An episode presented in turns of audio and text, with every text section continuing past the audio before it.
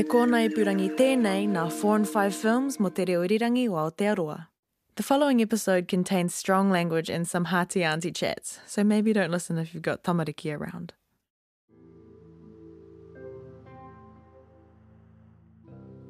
Unprecedented times. It's a phrase you've probably heard a lot lately. I think of the climate crisis, a wealth gap that just keeps growing. And you might have heard we're now also in the middle of a pandemic. It's a lot, and it's in our faces all the time. It can be really overwhelming. That's how I was feeling when I started thinking about this season of He Kākano Hou. Exhausted and increasingly hopeless. But I don't want to feel hopeless. I want to stay invested, to keep fighting, to stay tuturu to the kaupapa. I've realised that what I need is room to dream and scheme again about the world that I want for myself, my whānau, and my mokopuna. What I need is hope. May we boundlessly dream of possibilities beyond our wildest imaginations. I dream of a world where we can be our fluid selves. May we weave communities of support, compassion, and active solidarity. I dream of a world where we can come together. With our histories in front of us and our tupuna at our shoulders, may we walk into a future that is connected and thriving for all. I dream of a world where Māori people have got our land back. Where Takatapui can be free. Where Indigenous knowledge is recognised. And as we heal Te Taiao, we naturally heal ourselves. My name is Kahu Kutia, and this is He Kākano Hou, Season 2. Piki mai, kake mai. There's a very real grief that I feel sometimes when I think of all the things that were impacted by colonisation. The ways our land and our language were taken from us, the ways our knowledge and our tikanga were buried. I'm so grateful for the blood, sweat, and tears of our kaumatua and pakeke, all the ways they've worked to ensure that what we do still have today is protected. Because it means that those of us who are mokopuna of the Māori Renaissance can put our energy into uplifting the knowledge that did survive, doing so in a way that makes sense for us today.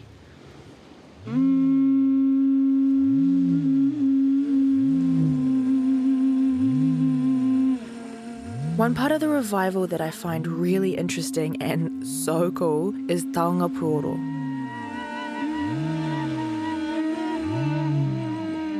We're spending this episode in Te Whanganui a Tara. I'm pretty stoked to be here. I've just left here and moved to Rotorua, and I've been really missing my city. Kia ora. Oh, shia mai Kia ora.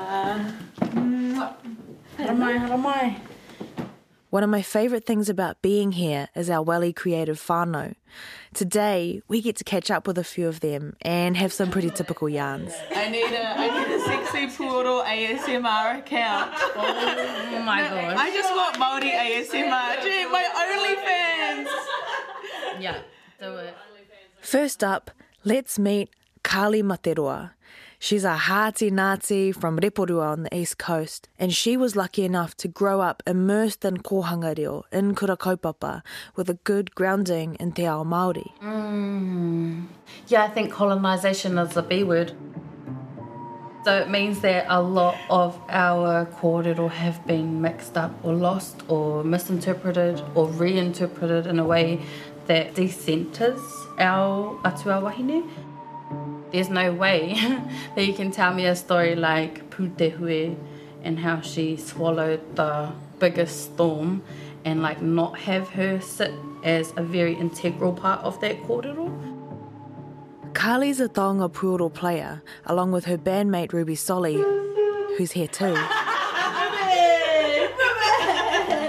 Ruby's giving big auntie vibes today with her outfit and big glasses. I've got them on because I've got this fucking sty on my eye and it's massive and it looks like someone punched me Have you in put the Mummy on face.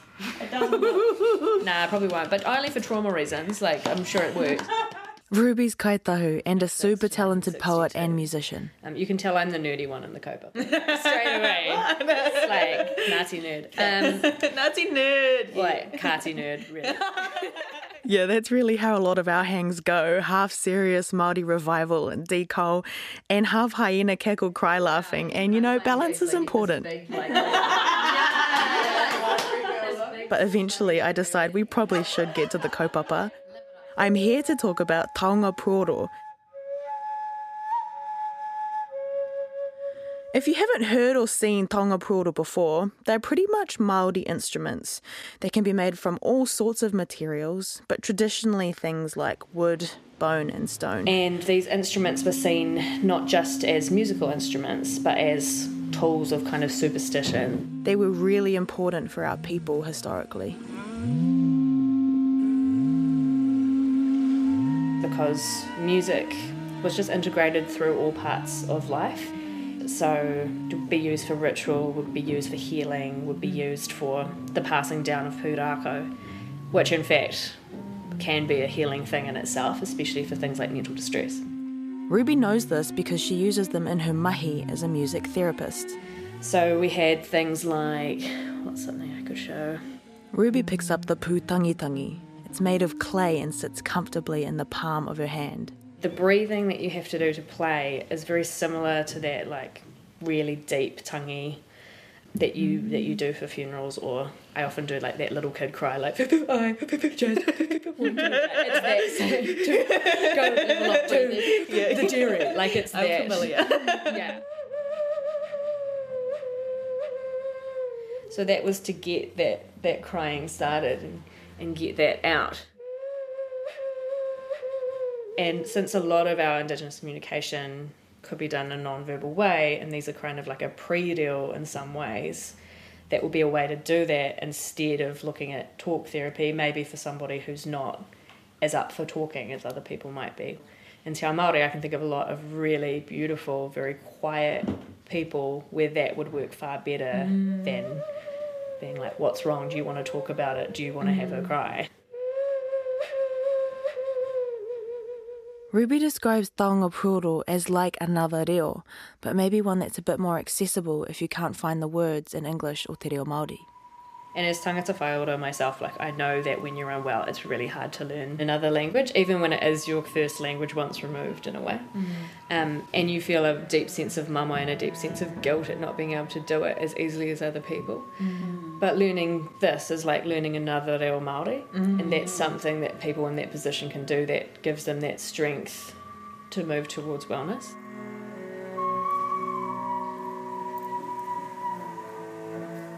I love that taonga puoro can be more than just instruments. They are tools to our wairuatanga, our spirituality. It's also one of the reasons that they almost disappeared entirely. Taonga Pūoro were banned as part of the Tohunga Suppression Act. The 1907 Tohunga Suppression Act was one of the many ways that cultural erasure was actively written into our law. The bill made illegal a lot of our traditional healing practices, as well as the tools of that practice. The way Ruby puts it, the original intentions of the bill weren't entirely bad. One of the purposes was actually to protect Maori from people who were saying that they were tohunga who weren't actually tohunga, and that was putting some people in danger, especially with modern illnesses that were coming to New Zealand at that time from Pākehā and Tauiwi immigrants. But they were still mostly, yeah, pretty bad. It really was to suppress our culture and all the visible parts that were kind of above water. Um, Ruby's talking about Edward T. Hall's cultural iceberg model, which suggests that about 10% of a culture is above water, is visible. That's things like what we wear, the songs we sing, the language we speak. Most of the culture, though, sits under the surface, underwater, and it's less visible to outsiders. For us, that's things like how we relate to each other or to the whenua. So all the stuff that was really obvious, they could get rid of through this one act, really.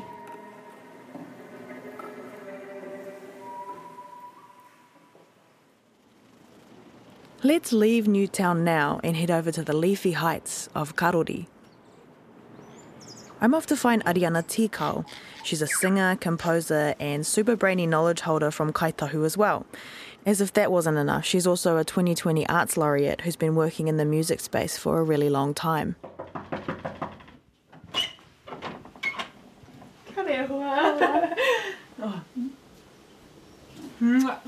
I've come to see Ariana because I know that at some point we got a lot of our knowledge about Puoro back, and I think she might be the person who can tell me about it.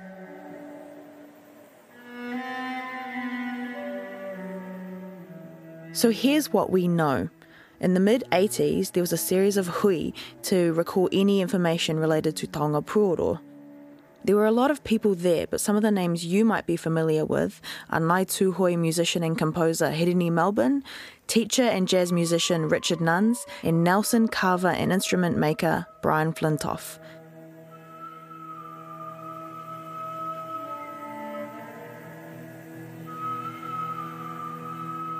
This group called themselves Haumanu. It was a name chosen by Brian to mean the breath of the birds. But when he shared the name with the rest of the group, Hirini just kind of smiled, and because he knew that there was this other meaning behind it as well. Haumanu also means revival. So after one of those hui, this passionate group, Haumanu, set off on a journey with support from Kaumatua across the country. Yeah, they would get together in Wānanga and go out to marae and go and talk to um, elders uh, or kaumatua at the time, um, and they would gather up stories. So it was a really kind of flax roots based movement, I guess, and each little kōrero uh, became kind of a, a thread that brought this whāriki back. So at that point, when they were going out and collecting all these stories, was there pretty much nothing known about Puoro? I mean, not really in the mainstream. Um, so yeah, there was only little snippets and whānau memories of sound, but also um, sometimes it might have been, you know, somebody had heard about the sound of an instrument, or yeah, it wasn't an intact tradition, I suppose, at that time. That's how we get musicians like Ariana, Ruby, and Carly today, because of those first adventurers who travelled the country, heading to as many marae as they could, painstakingly piecing together all these little scraps of information, memories, and unearthed taonga from dusty cupboards. It's a pretty remarkable story, really, and I find it quite interesting that it was both Pākehā and Māori involved. We have these allies that, that have supported the Taonga to, to come back. And so, yeah, that's, that's because of them, you know, dedicating decades of their lives that we are in the position that we're in now.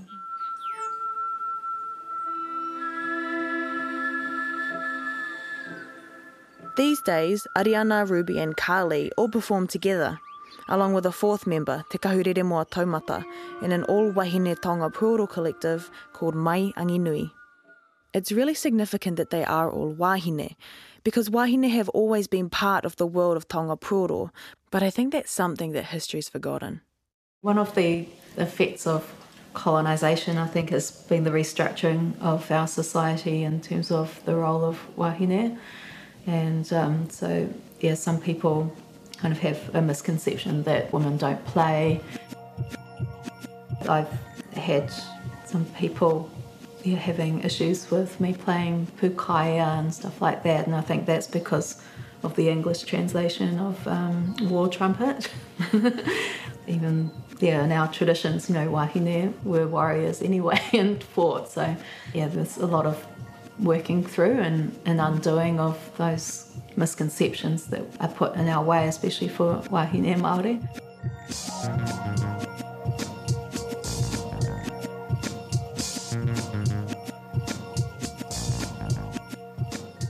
And so, yeah, we're trying to regain a balance now so that wahine can see ourselves in this space. And so, yeah, there's a good emphasis on um, making sure that wahine know that, that this is um, a space that we were involved in traditionally, but also are definitely involved in now.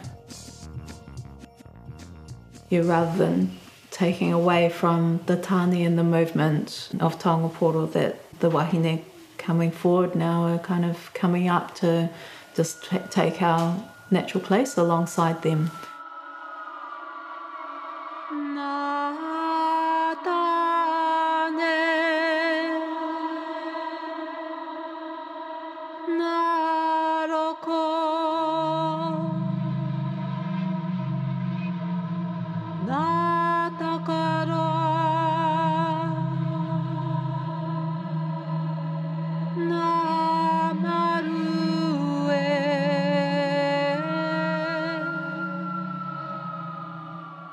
Back to Newtown now, where Carly and Ruby have laid a table in front of us with a whole bunch of taonga. I'm feeling like a kid in a candy store looking at all of these beautiful instruments.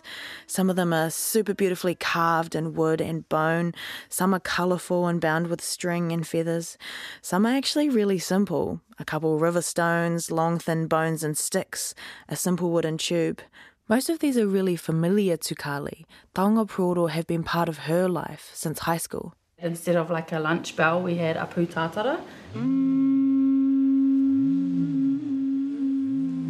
Carly went to St Joseph's Māori Girls' School in the Hawke's Bay. That's one of a number of kura that deliver education under the kaupapa known as Te Aho Matua. That was how you, you know, knew you were the cool kid if you could go and play the pūtātara, because not everybody could get a real good voice on it, and I was good at it, so I loved it.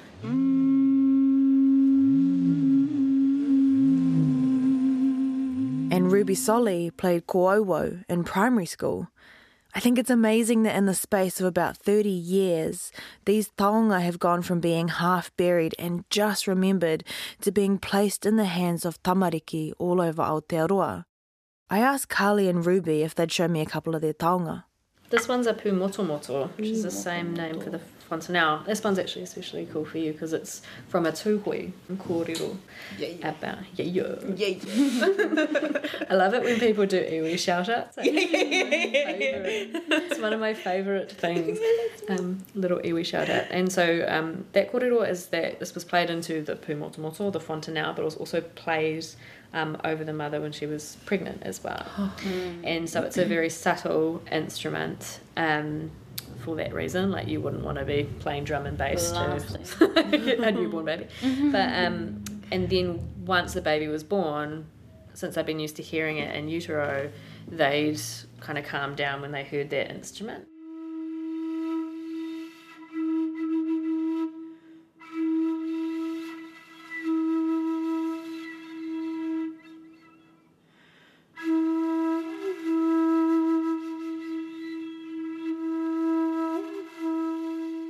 Ko ine ka tamariki o Hinepūtēhue. So this is my tiny little baby one. This is a Kōauau Pongaihu. So these kind of invoke um, the song of peace that was pushed out of Hinepūtēhue or the Hue um, after the, the big battle. Um, so they've got like a really soft, sweet song that people have to really kind of tune in to hear, which in itself helps people to calm down and be peaceful.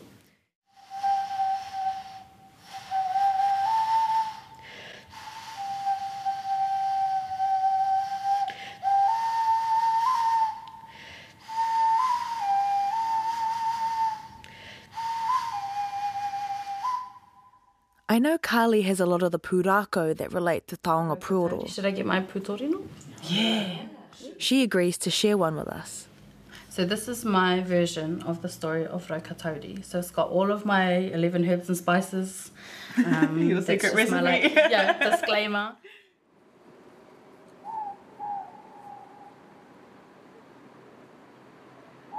I imagine Raukatauri at the beginning i te orokohanga o te ao. When Rangi and Papa first split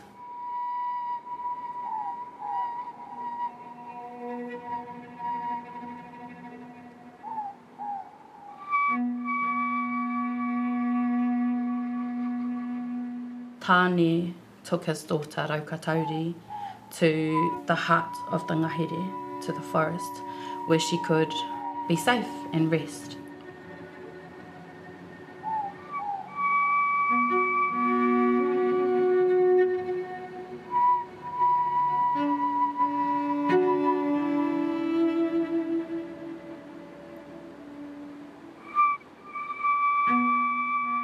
She was the first of the living creatures to live in the ngahere that was not tethered to Papa. And so should use the winds and fly up above the tree canopies and keep all of the tōtara and kauri entertained.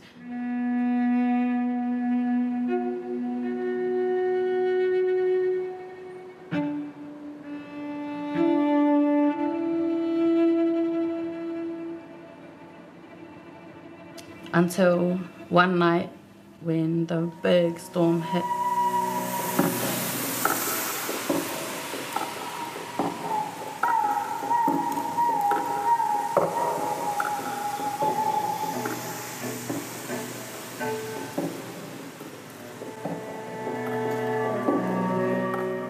And she wrapped herself amongst the puriri trees and stayed there until the storm passed.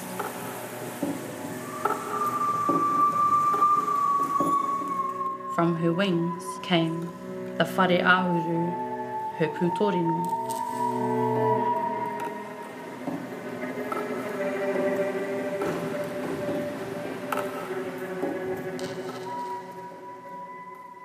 And as she lived in this whare ahuru, she would often crawl to the top at the waha of her whare, gazing at Hina and sing away.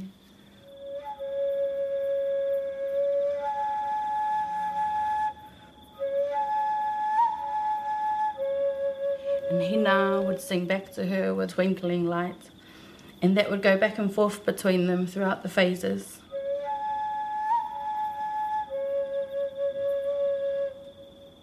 Song that Raukatauri would sing to Hina was one night heard on the winds by Pepepe. And so Pepepe followed this sound all the way back to Raukatauri's whare ahuru. And he would sing back to her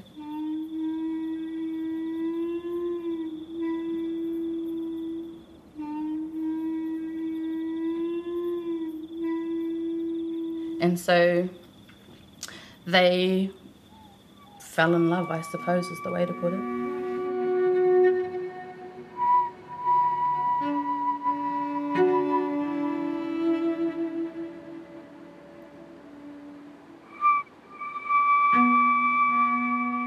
Raukatauri invited Pepepe into her whare ahuru, but to sustain Raukatauri and her new uri, it was understood that Pepepe was to sacrifice himself, a tinana, to nourish his new whānau.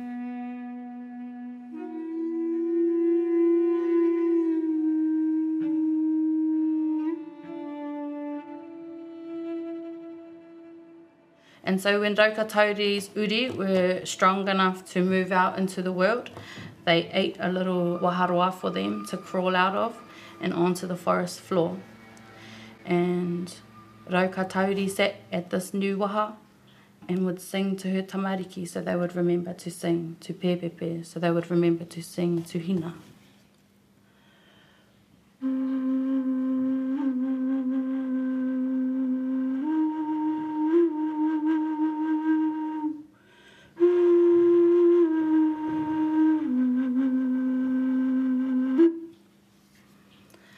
Nā reira, ka puta ko te pū tōrino.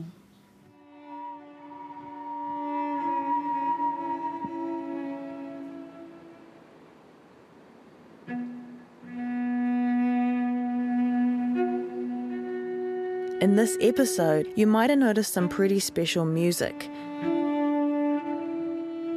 It's actually from Ruby's album, Pōneke.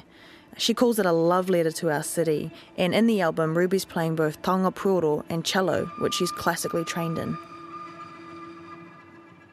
Like I remember being a little Māori girl in orchestras playing cello, hmm. and there's all these great photos of just like all of these Pākehā children, and then there's this like one kid mm. whose hair is like ding ding, like this big scruffy head of hair holding this little rental cello. Like kind of like it's like Edward Scissorhands when you see like the scene, and it's all of these like beautiful pastel people, and then there's Edward like, and I look like Edward.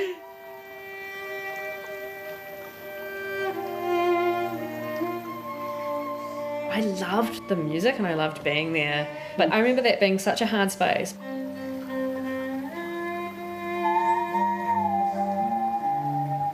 But there were always things I always kind of have to kind of shave off the sides of myself to fit.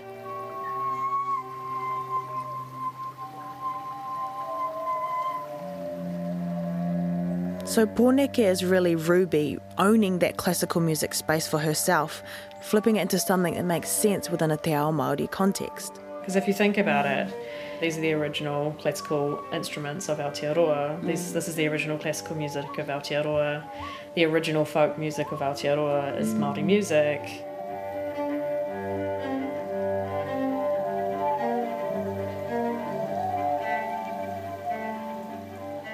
We often don't get to hold those spaces. We often uh, we're, we're manuhiri in our own spaces. But then to like hold that space until we kind of ahika within classical music and within jazz, not just for us, but for the people who kept these instruments alive and for the people who will benefit from that after us.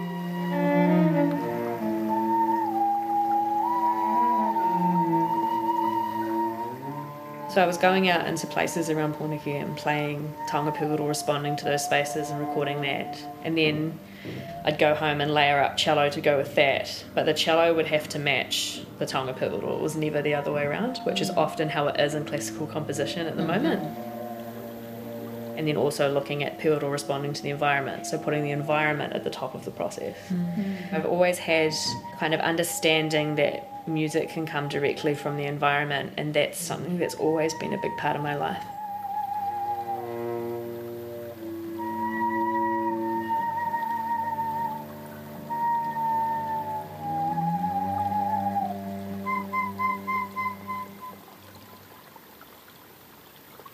I know it can be quite intimidating to pick up these taonga, and colonising whakaaro would have us think that we're not even worthy of doing it in the first place. But where would our tipuna be if they hadn't jumped on the waka and come to find Aotearoa? Sometimes you've just got to dive in and give things a go. So this one's probably is a really nice one to learn on because it's um, quite dense.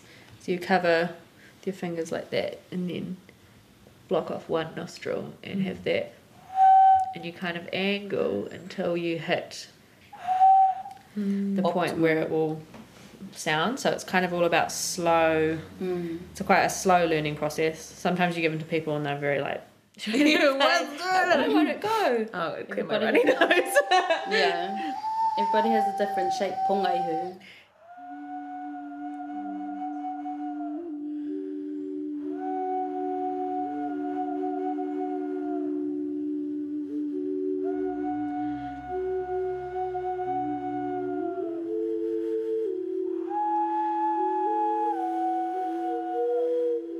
That's something that I love about mm. working with these in a therapeutic way. Mm. Like one of the kind of things I've kind of found for when you're teaching someone to play is you just mm. kind of you just kind of like ghost play underneath them to like pull them up. You're really good at that, yeah.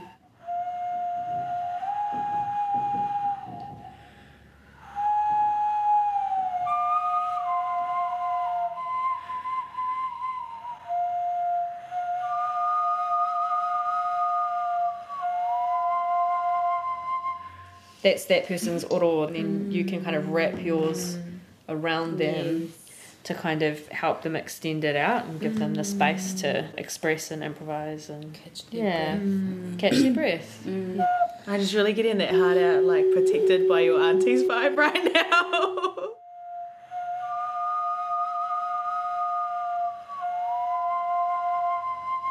Honestly, I was pretty nervous to come in today, but I'm sitting there and I'm feeling so protected and cared for and held. And as Carly puts it, you don't need flash taonga either. I think there's a misconception that you need this a beautiful carved something for it to be puoro, but some of my favourite are like, you know, he anga from the moana, you know, or uh, a stone or a piece of driftwood. Like those are some of my most favourite puoro because they're everywhere. Mm. Go to Tatahi and, you know, Tangaroa will hook you up if you ask. Mm. It's where I found most of my kōauau, you know, um, just bone pieces that you can then shape sand with a stone and ta-da, you have a puoro. Mm. Yeah, just kind of trying to demystify some of the weird things that people think about our traditions and our practices and rituals. Another misconception about puoro is that they can only be used for mystical, spooky, mysterious reasons. It's actually okay to have fun with it. All puoro stories can be super sexy. So like, you can sexify them, Yeah, there's something about making eye contact while playing it. eh? holy, I don't. I keep my eyes closed.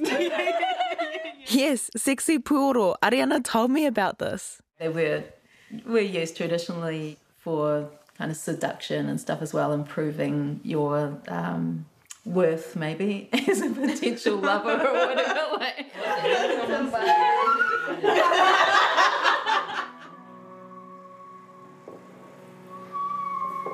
Just like with other revivals, with Taonga Puoro there can be this tendency to be quite precious about the knowledge that we do have.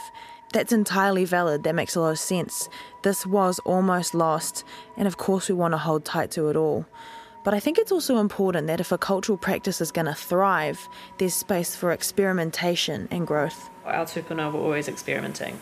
Ruby's got an example to show me. So this um, is a double hulled pūtōrino. Um, and we have like a couple of museum examples of this. And now because we have that one or two historical examples, we have them as part of our instruments. But that would have just been a couple of people experimenting. Mm. And as Ariana says, it's so important to know the whole story so we can understand what is growth and what is new. Yeah, it's important to to know you know what is from the tradition and what is innovation. We've got this one here, which is a ku. Ariana's ku looks a little bit like a bow and arrow. There are traditional ku out there, but this is not one of But them. it's got a guitar string on it. So, you know, obviously we didn't have guitar strings back in the day. But, um, you know, it just makes it a lot louder to play because otherwise, yeah, ku a very personal, sort of quiet instrument.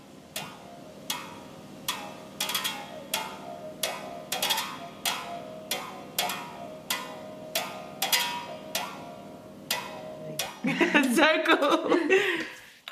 The metal string, I find that the kihi kihi in summer can sound quite metallic, so I kind of like to to see that as being an innovation, but it also has kind of um, a resonance with our natural world as well that can sound in that similar way.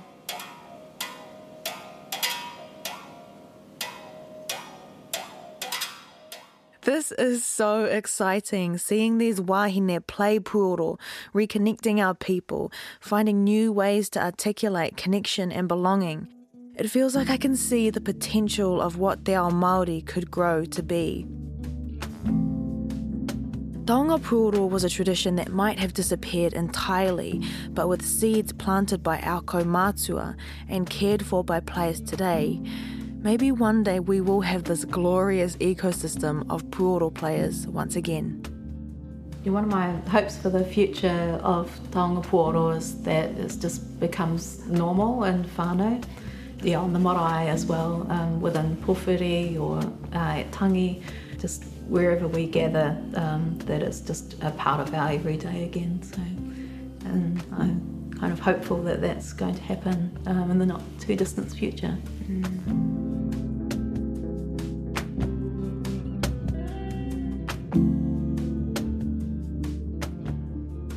I'm left thinking about all of the revivalists who really made this dream a reality today.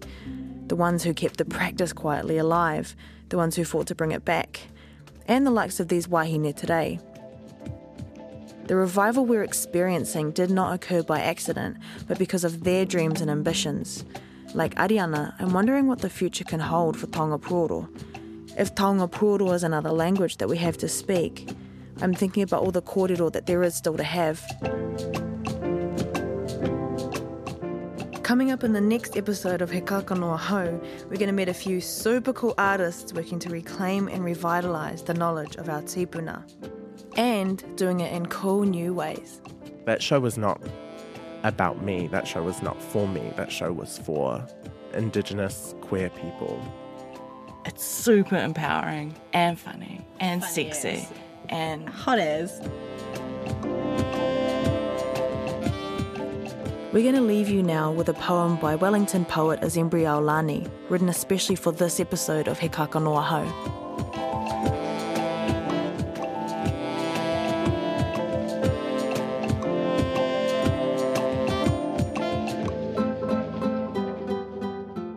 My bones shift my breath to parts that need it.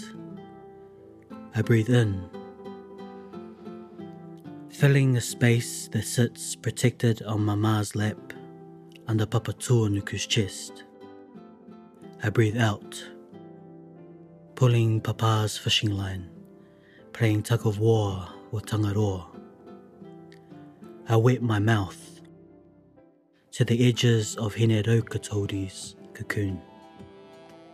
I swallow, the war calmed, dried by Hinepūtēhue. My bones moor this body, an anchor tied at a western harbour. Yet I notice the stagnant wood, loose teeth, misshapen stones sheltering near my spine. And I wonder what it would sound like if my breath carried through it all.